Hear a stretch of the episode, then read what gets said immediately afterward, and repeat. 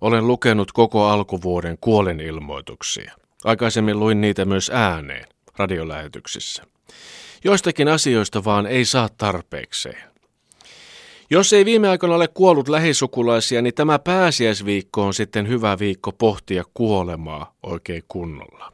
Siinä vaellus päättyy ja jälkeen jäänyt retkikunta tai retkue saa käydä läpi rinkan sisällön. Erityisesti tällä hiljaisella viikolla kosketti uutinen, joka kertoi, että maassamme on olemassa järjestö, joka lahjoittaa vapaaehtoisia seisomaan niiden kuolleiden siunaustilaisuuksiin, jossa ei ole ketään vieraita. Asiallisen näköisiä akkoja ja ukkeleita mustissa puvuissaan. Laulutaidostakaan ei tentata erikseen, mutta matkamies maan kuulemma kajahtaa ja forssilla.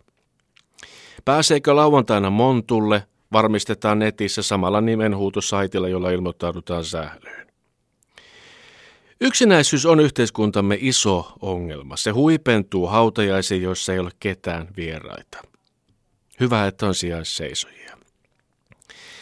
Tämä pääsiäinen on sitten mielenkiintoinen pitkä viikonloppu. Siinä on jotain maagista. Silloin tuntuu usein kuin aika jotenkin pysähtyisi. Se on kuin pieni kuolema. Kaikki suorittaminen ja kiire loppuu hetkeksi. Ihminen vain on, yleensä tekemättä yhtään mitään, ja valtava kirkkaus saapuu lasin läpi huoneeseen. Olisi todella hienoa oppia joskus vain olemaan, kenties rauhan saavutettuaan antamaankin aikaansa jollekin toiselle. Tulisi vain vähin äänin ja elein ja olisi. Hengittelisi ja huokuisi. Toivoisi kaikille hyvää eikä vaatisi toisilta ja itseltä mitään sen suurempaa. Kun onhan se jo riittävän suurta olla ihminen. Minä ainakin ruoskin itseäni päivittäin, jopa pienen kostehti sihattelevan jupinan saattelemana siitä, että olen liian laiska. En saa tehtyä riittävästi töitä, en saa mitään luovaa aikaa, en korjaile kotona paikkoja, en keskustele riittävästi läheskään puolison kanssa tunteista, jne, jne. Ja tästä tunteesta pitäisi päästä eroon. Mielellään muutamaa vuotta ennen kuolemaa, että ehtisi kokea toisenlaistakin tapaa elää. Tapaa vain olla ja riittää. Ehkä pitäisi ottaa konkreettisia tavoitteita ja ihan oikeita paikkoja, joissa olemista harjoittaa. Voisin kuvitella liittyväni yksinäisten hautajaisten sijaisseisojien joukkoon.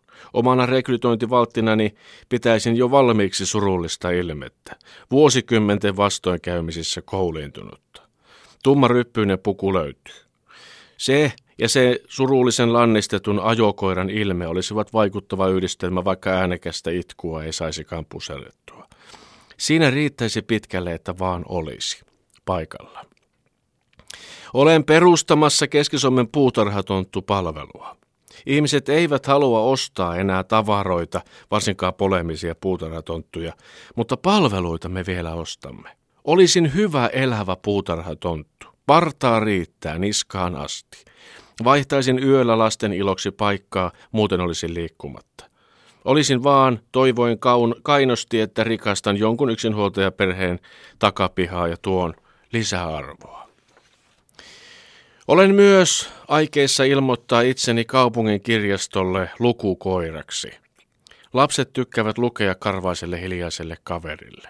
Opettelisin olemaan vaan hiljaa ja nyökkäilemään. Eväsleivätkin söisin vasta tauolla. Eli toivotan pitkää pääsiäistä sinulle ja pitkiä hiljaisia ajatuksia. Yritetään vaan olla. Eiköhän se onnistu.